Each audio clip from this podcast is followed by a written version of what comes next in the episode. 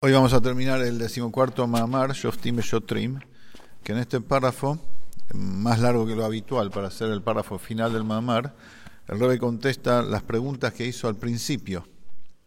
Entonces vamos a remitirnos ahora al, principio del Mahamar, donde cita el Pasuk, Shoftim Shotrim Titen Shareja, jueces y policías vas a poner en todos tus portones, se refiere a todas las ciudades, portones porque antiguamente las ciudades estaban amuralladas y tenían un portón para el cual se entraba. Este pasú pertenece a la, a la Parsha Shoftim, el primer pasú de la, de la, de la sección Shoftim. Y continúa diciendo ahí, etam mishpat y van a juzgar al pueblo con justicia, con... Sobre eso dice el Midrash Rabbah.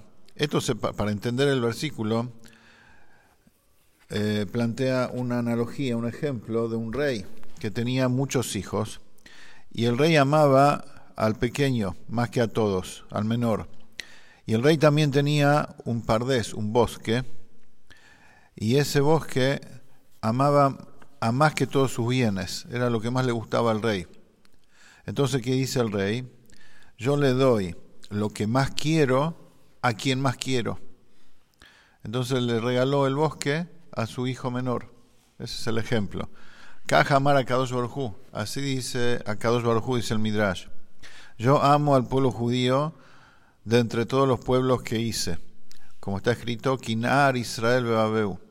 Porque es eh, un joven, pequeño Israel, el pueblo judío, y lo amo, dice Hashem.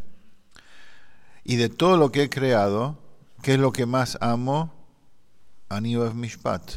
Yo amo la justicia como dice el Pasuk, que ani Hashem oev mishpat. Yo soy Hashem, amo la justicia. Entonces, ¿qué hizo Hashem? Ani no oev. Yo entrego lo que más amo, lo que amo, la justicia, a quien más amo, al pueblo judío. Por eso dice el versículo, Shoftim Hashem entrega el tema de la justicia, que es lo que más ama a Am Israel, que es el pueblo que eligió. Sigue diciendo el Midrash, Dice Hashem, Bishuta Mishpat, por el mérito de la justicia, yo voy a hacer morar Mishhina, mi presencia dentro de ellos. Y trae un pasuk sobre eso. Y sigue diciendo, y por el mérito de la justicia, los voy a redimir en una redención completa. Como dice el versículo, este versículo lo leemos en la aftará de los, de los ayunos. Dice, Shambru Mishpat Beasutzdaka cuiden el mishpat, la justicia, y háganse de acá, porque mi salvación está cerca. O sea, si van a hacer justicia, mi salvación está cerca. Hasta acá la palabra del Midrash. Dice el Rebe que lo que se entiende del Midrash es que Hashem ama al pequeño porque por el solo hecho de ser el menor, de ser chico, de ser pequeño. Y por eso, sobre eso trae el versículo Kinar Israel, porque Israel es un joven, es un chico, y por eso lo ama Hashem. O sea que lo ama por eso. Sobre el amor de del pueblo de Hashem al pueblo judío, hay muchos psukim, varios psukim en la Torah. Afti etchem amar Hashem, amé a ustedes, dijo Hashem. Beoebet Yaakov, Hashem ama a Yaakov. Y del hecho que el Midrash trae específicamente este versículo y no los más conocidos, digamos, no los que habla del amor, donde dice Afti etchem, amé a ustedes, amó a Jacob, sin dar, sin dar eh, motivo en los otros versículos, ¿por qué ama al pueblo judío? El Midrash trae el versículo Kinar Israel. ¿Por qué ama a Hashem al pueblo judío? Porque es Nar, porque es pequeño, por eso lo ama. Entonces hay que entender estamos repitiendo las preguntas al principio del Mamar, hay que entender cuál es la virtud del hecho de ser Nar pequeño, que en función de eso Hashem ama al pueblo judío. También hay que entender el vínculo que hay entre el hecho que el judío es pequeño y por eso Hashem lo ama, con el mishpat, con el juicio, que Hashem le da al pueblo judío la posibilidad de hacer justicia porque son pequeños que por eso los ama. Y también porque con eso Hashem hace morar su Shejina y por qué también, en virtud de eso, en función de eso, viene la Geula. Después de haber explicado en extenso en el Mamar todo el contenido del tema de la luz todo abarcadora de Hashem, que ahora en los últimos dos mamarim nos pusimos a, investigar el concepto ese, que hay diferencia entre Or y Shefa. Shefa es lo que, lo que se transmite ya como algo con su característica, como transmisión intelectual, y luz es lo que, lo que el emisor se muestra de sí mismo. El ejemplo para eso es la luz del sol y la luz que sale del alma. Como explicamos en extenso la clase pasada, la diferencia entre los dos ejemplos. ¿sí? Pero Shefa es algo que se puede, que se puede describir. Y Shefa es algo como si fuera autónomo que pasa de uno a otro y el receptor lo puede desarrollar. En cambio, luz, Shefa dijimos que es transmisión de un flujo. En cambio, luz es simplemente la manifestación del emisor. El emisor desaparece, desaparece su manifestación. Y esto es para entender los dos tipos de manifestaciones que Hashem tiene para crear. Está el Or Primi y el Or Makif. El Or Primi, la luz interior, es su manifestación a modo de Shefa, es decir, flujo con cierta característica para poder investirse en los Keilim, en los canales, en los canales de, de expresión que Hashem hizo donde ahí manifiesta su capacidad de autolimitarse y pone ya a cada manifestación de él, que es la luz, cierta característica que la diferencia de otra. Jochma no es, no es no es Jochma, etc. Gurá, Ges, etc. Entonces, esa es la forma como Hashem elige manifestarse para que, tomando las consideraciones de un otro, para que exista un otro. En cambio, luz es su modo de manifestarse a sí mismo, más allá del receptor que esa en realidad es la fuente de todo, es lo primero que surge de él, que él quiere, elige que surge de él, es el, el or, en sof, la luz infinita que sale de él sin ningún tipo de característica, pashut, con una simpleza total, absoluta, no compuesta. ¿Y qué es lo que manifiesta esa luz? Manifiesta la esencia de él, nada más. No, no, se, no considera al receptor. Después hay un simsum, hay una ocultación de ese or, y surge de allí lo que Hashem tenía pensado en principio, cuando manifiesta su luz eh, totalmente simple, que son las características intrínsecas que ya que hay de alguna forma en esa luz que se manifiestan. Y ahí surge después todo el desarrollo a través del simsum. Vamos a ver cómo el Rebbe a partir de acá responde las preguntas del Midrash que hizo sobre el Midrash. Y si de acuerdo a todo lo explicado hasta acá, se va a entender lo que el Pasuk dice, Shoftim Shotrim Titenleja, jueces y policías vas a poner para vos. Sobre eso dice el Pardés. El Pardés es el libro de que habla Rabí Moshe Cordovero. Dice que las diez sefirot de Atzilut se llaman Mishpat, juicio. ¿Por qué? Porque Hashem mejor dicho, vamos a ver primero textualmente, después explicamos. Mishpat en función de la sefirá de Binah. La segunda la sefirot es Binah. ¿Y por qué se llama Mishpat? Porque la luz de Hashem pasa a través de Binah. ¿Y cuál es el tema? Juicio significa el shofet, el juez que hace. Shofet mira y analiza para un lado y para el otro lado. Tiene ante él mínimo dos, dos partes. Y analiza el caso, si voy para este lado cómo va a ser, para el otro lado cómo va a ser, analiza en profundidad y después emite el veredicto. Espiritualmente, el tema del mishpat es el cálculo que Hashem hace en su luz, en su manifestación, de qué manera calcula, de qué manera el receptor va a recibir esa luz, de una forma o de otra forma y también la preparación del receptor. Si el receptor es digno y está listo para recibir ese flujo y de qué manera lo va a recibir. Todo eso se llama mishpat espiritualmente. El cálculo, cómo, cómo, cómo se va a transmitir esa luz y cómo va a ser recibida esa luz. Pero todo eso tiene que ver con el olprimí, la luz interior, que la llamamos shefa. O sea que es la luz que se inviste en los keilim en esa luz, en, esa, en ese modo de manifestación de Hashem, en función de un otro, podemos decir que hay mishpat, hay cálculo, cómo va a ser emitido y cómo va a ser recibido, de acuerdo a las características del receptor. Y lo que el Pardés dice que eso es a partir de Binah, ¿por qué se llama Mishpat, las 10 Sefirot? Por la Sefirá de Binah.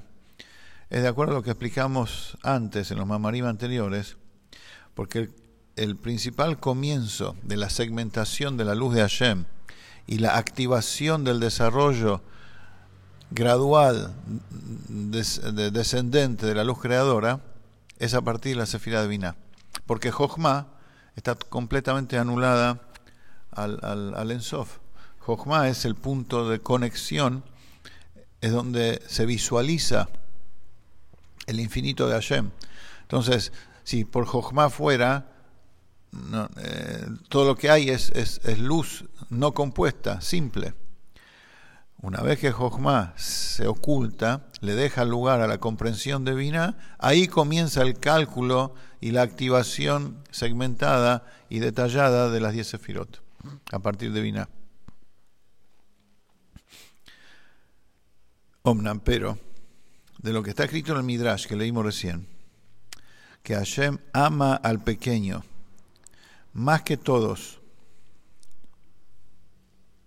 Acá la intención es la, el despliegue y la proyección de la esencia de la luz, no de la luz que se segmenta, sino de la, de la manifestación de Hashem totalmente simple, no compuesta, totalmente irrestricta.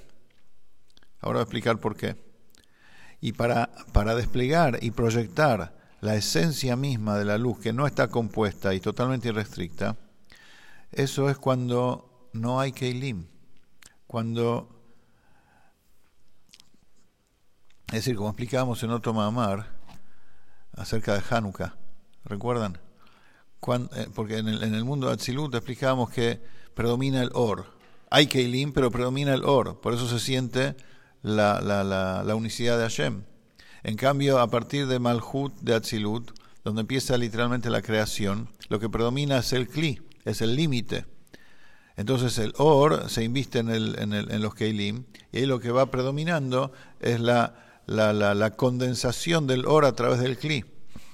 Pero lo que predomina es el límite. En cambio, en Atzilut predomina el or. Ahora, en Atzilut hay cli.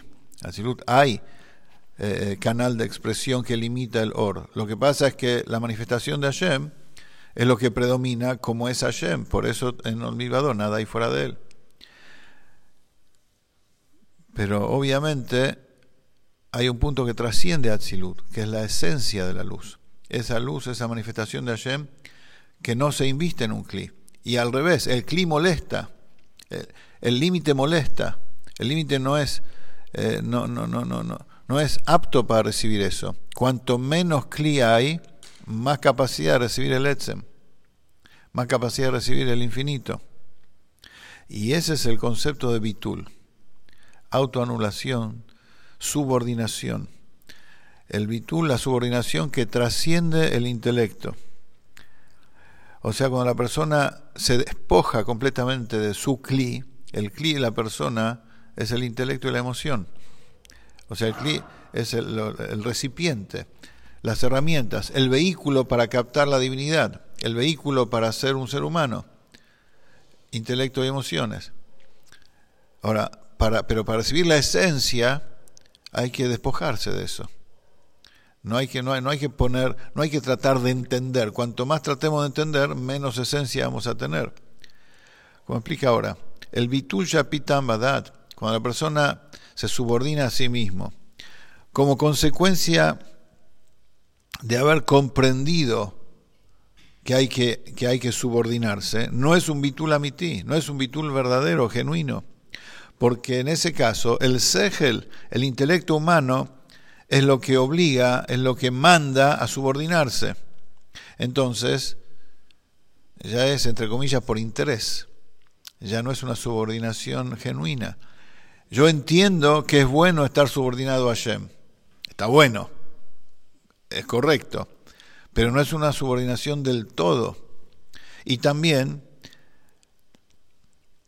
Y también la persona comprende que cuanto más se subordine, más, cuanto más bitul haya, cuanto menos cli sea, uno entiende que más or va a tener, que más manifestación de Hashem va a tener en su alma. Entonces tampoco es un bitul total, porque lo hace para algo, en función de algo. Esto me hace acordar a la diferencia que Rab explica en varios Mamarim y Sijot entre la diferencia que hay en Mesir Nefesh de Abraham Avino y de Rabbi Akiva. Rabbi Akiva decía, no veo la hora de, toda mi vida, estuve esperando que se presente ante mí la posibilidad de entregar mi alma. Mesir Nefesh, entregar el alma, morir en Ar de Hashem. Bueno, pero esa muerte de Rabbi Akiva en Ar de Hashem, por más elevado y espectacular y maravilloso que fue, fue por un sutil de sutil interés. Quería la manifestación de Hashem en su alma. Por eso esperaba morir al Kiddush Hashem, entregando su, su vida. Cambio, Abraham vino, decía yo, mi tema en la vida es difundir que existe un Dios. Ese es mi tema.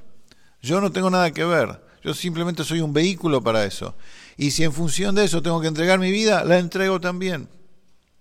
No es que buscaba Mesir Nefesh. Bueno, acá parecido a eso. El bitul, cuando la persona se anula a sí misma, se subordina a sí misma, entendiendo que, que gracias a eso va a tener más conexión con Hashem, no es un bitul verdadero, genuino. El bitul genuino es cuando no piensa en sí mismo directamente.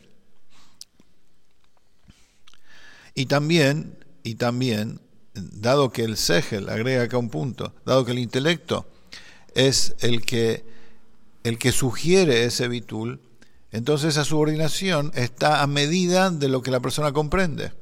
Está sujeta a la comprensión de la persona, por eso tampoco es, un, es una subordinación genuina del todo. El, el, verdadero y genuino bitul, la anulación de uno a Hashem, es como Hasidut y muchas veces en los Fabrengens, en la Yeshivot, y en el y en el, Rebe, el mismo dice el concepto de Anahatatzmuto, olvidarse de uno. Ese es el concepto de Bitul. Anahatatzmuto, olvidarse de uno. Y ese es el propósito para el cual el Rebe Rashav fundó la Yeshiva Tomhet Mimim.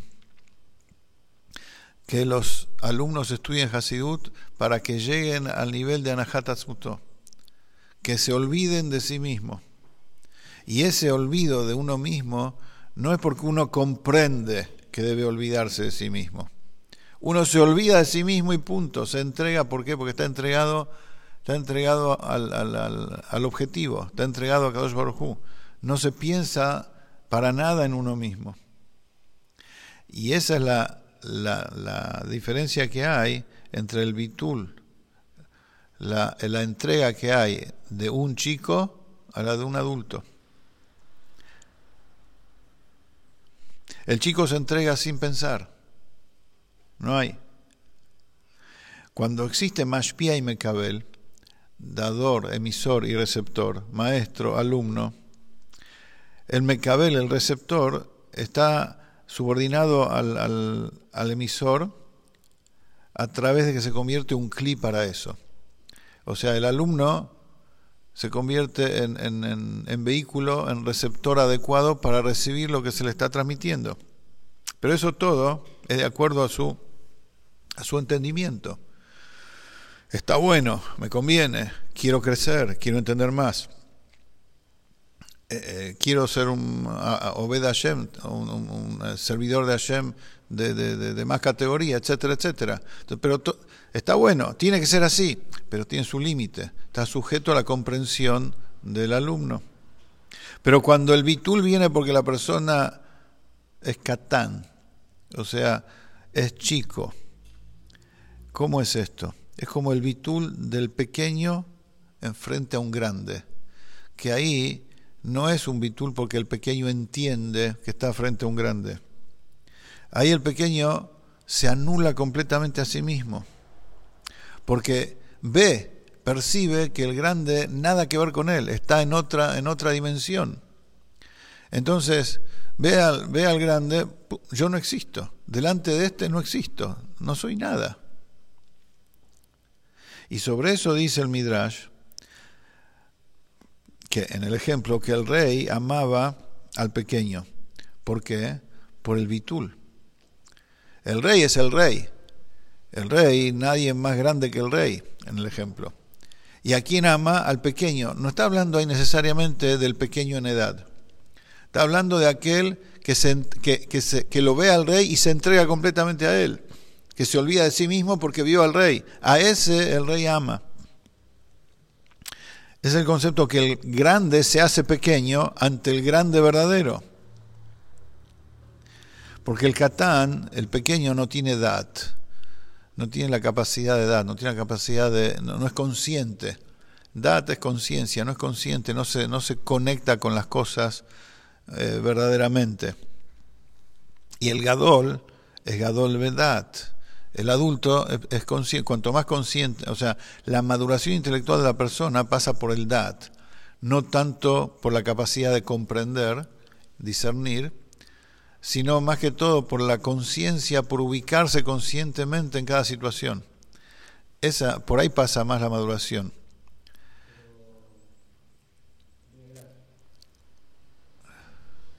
O sea,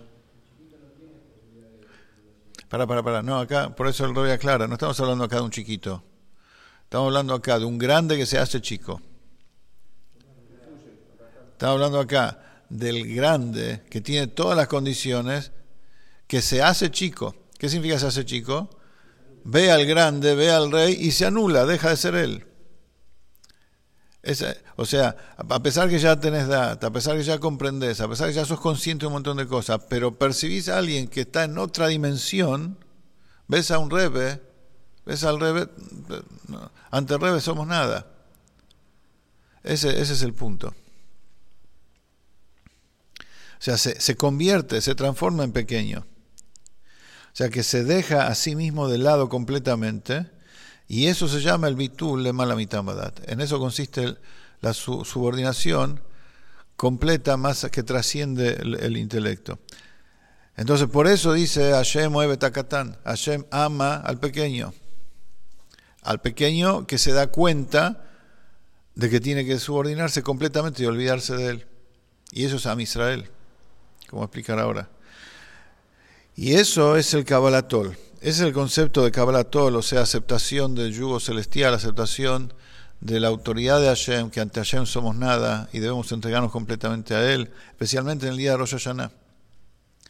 El día de Rosh Hashanah es el día para entregarse completamente a Kadosh Baruj Hu. Ahora, Pratit, venimos de Yutet Kislev, Rosh Hashanah de Hasidut. Entonces viene bien el concepto también. El día de Kabbalatol, en general, o sea, aceptación del yugo, en general, el verdadero cabratol es cuando no hay, no hay, no hay cálculo, no hay cálculo intelectual. Uno se entrega porque así tiene que ser y punto. Ni siquiera entiendo que así tiene que ser. Porque si entiendo que así tiene que ser, ya no es un verdadero cabratol. Así tiene que ser, punto. Nada más. Como, como esa vida, dice acá el la diferencia que hay entre la subordinación de, del que ama al amado y la subordinación del Eved, del siervo, a su amo. Cuando hay dos personas que se aman, ¿por qué lo amo? ¿Por qué lo quiero? Porque reconozco en el otro que tiene ciertas cualidades que me gustan. Es inteligente, tiene buenas midot, etcétera, etcétera. Por eso quiero recibir de Él. Por eso acepto recibir de Él, por eso lo quiero. Pero esa, ese bitul que yo reconozco en el otro ciertas cualidades, por eso me hago, me batela a Él, me subordino a Él y recibo de Él, está sujeto a cuánto yo entiendo del otro, qué, qué bueno que es, o qué inteligente que es. Entonces, de acuerdo a eso, va a ser mi bitul hacia Él. Pero la subordinación del Evet, del siervo al patrón, no es porque el patrón, no es porque el amo es bueno, porque el amo es inteligente, y no porque quiere recibir algo, sino simplemente porque el Evet es un Evet. El siervo es un siervo y punto. Esa es su cualidad, esa es su forma de ser, se entrega del todo. Y así es el, tema de Kabbalah Tol en Rosh Hashanah. Kabbalah Tol en general y, en Rosh Hashanah Kippur en particular O sea que la persona se olvida a sí mismo y se entrega completamente a Hashem. Como dice acá Nidish, la persona se deja a sí mismo de lado del todo y se entrega completamente a la divinidad. Es el concepto de Kabbalatol. Porque en Rosh Hashanah y Yom Kippur se despliega nuevamente el razón, la luz infinita de Hashem, para crear y sostener todas las dimensiones creadas. ¿Y eso cómo se acerca a nosotros? Cuando uno se hace nada. Cuando se hace nada, como está explicado en los Mamorim de Rosh despierta como si fuera ese razón y Hashem manda otro, otro flujo de vida, otra luz más elevada que el año anterior para ese año. Y por eso en pedimos perdón, más en Yom Kippur, pedimos perdón. E incluso un tzadik, un tzadik perfecto, que no tiene nada que ver con pecados, también hace el vidú y también se confiesa y pide perdón. ¿Por qué? ¿Cuál es el concepto? Osim atzman ktanim. La persona se hace a sí mismo pequeño, se anula. El tzadik también se confiesa, también pide perdón. Uno se confiesa y pide perdón por cosas que no hizo y que jamás en la vida va a hacer. Porque el concepto es subordinarse. El grande se hace chico. En Rosh Kippur somos todos chicos, no somos nada ante Hashem. Ese es el, a través de eso lo reconocemos. Y aceptamos el Ol, el yugo de Hashem, de manera completa, olvidándonos de nosotros mismos. Y también en esto hay un tema de Mishpat. Entonces, hasta acá vimos el concepto del Katán. Katán no es en edad, en años, sino Katán es en actitud. El hecho de olvidarse quién es uno, lo inteligente que es uno, lo bueno que es uno, y, lo único que existe es Akadosh Baruj ese es, ese es el concepto. Esto, ahí está la cuestión de mishpat, de juicio, de cálculo. O sea, la persona debe, debe debe juzgarse a sí mismo en relación a las cosas permitidas. O sea, cuántas cosas permitidas, que no son pecados, la persona hizo que podría haberse abstenido. Y en el tiempo de los Yonai Kippur es más que importante eso, saber qué es lo que hizo y dejar de hacer. O sea, porque, porque las cosas permitidas son las que uno, son, eh, eh, son en las que se ve que uno piensa en sí mismo. Me doy un gusto acá, me doy un gusto allá. No estoy pecando. También lo hago en Shamay, está todo bien. Pero, pero el eje soy yo. El eje no es Hashem. ¿Sí? Entonces, ahí también, no, es solamente achicarse, olvidarse uno mismo, sino juzgarse, analizarse uno mismo, qué cosas uno hizo, que no son pecados, no son transgresiones, pero que el eje era uno. O sea, el rebe acá nos, nos exige al máximo, nos exige al máximo. Y no es tu maimer para otro rebe, es tu maimer para nosotros. O sea, el rebe nos está hablando a nosotros. Y lo que dice el Midrash, que Hashem ohevet mishpat, que Hashem ama el juicio, es porque hay en esto un, eh, o sea, hay un, aspecto que distingue que, que aventaja el, el, el, cálculo, digamos, en detalle sobre la luz irrestricta de Hashem. Por eso hizo Efet Mishpat, porque Hashem quiere que la luz de Él permee y se adapte en todos los detalles de la vida de la persona. Ahora, cuando el Midrash dice, y ahora estamos llegando al punto, que yo le doy, Hashem dice, yo le doy al que amo lo que más amo, eso se refiere a la luz esencial de Hashem, a la esencia misma de Él. Y eso es Israel, lo que Hashem le da al pueblo judío. La fuerza de autoanularse, de autosubordinarse. La fuerza de ser catán. La fuerza de olvidarse de uno mismo. Ese es el regalo que Hashem le da al pueblo judío. O sea, ¿qué es lo que Hashem quiere? Hashem quiere que Am Israel esté cerca de él. Entonces le da la capacidad para estar de verdad cerca de Él. ¿Cómo? Olvidándose de uno mismo. Y esa capacidad la tenemos, porque nos viene de regalo de Hashem. La tenemos. Porque de verdad estamos enraizados, nuestra alma está enraizada en la esencia misma de Kadosh Baruj Y este nivel está en cada Yehudí sin excepción. Y es fácil llegar a eso, dice el Rebe. en la bola, es fácil llegar a eso. Mucho más fácil que acceder a, una relación con Hashem sujeta al, conocimiento, a la comprensión de cada uno. Porque no todos pueden llegar a captar la divinidad, no todos tienen la capacidad de profundizar, reflexionar profundamente en la grandeza de Hashem, porque eso necesita un gran esfuerzo. Y en, esto hay muchos niveles. Hay quien hace así, quien hace así. Pero el bitul, la subordinación completa que trasciende el intelecto, es fácil y está en cada uno. Olvidarse uno mismo y entregarse a Kadosh Baruj Y sobre eso dice el versículo, Jueces y policías vas a poner todos tus portones.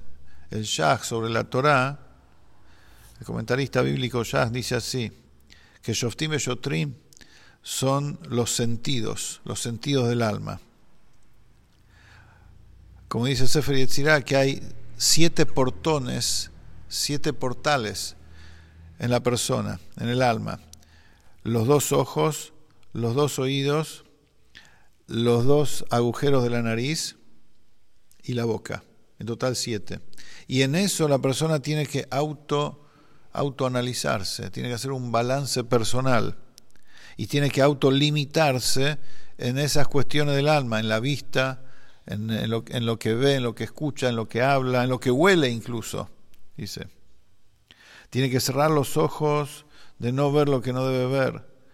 Tiene que tapar sus oídos para no escuchar lo que no debe escuchar, la sonará. Y tapar su boca para no hablar lo que no debe hablar. Y todo eso la única forma de llegar a eso como corresponde es mediante Anahat que la persona se olvida de sí misma. Dice, ¿cómo me van a venir a decir a mí que tape mi boca? ¿Cómo no puedo ver esto? ¿Cómo no puedo escuchar lo otro? Aunque no, aunque no sea pecado. Yo puedo hablar lo que quiera y no hablar la yonara.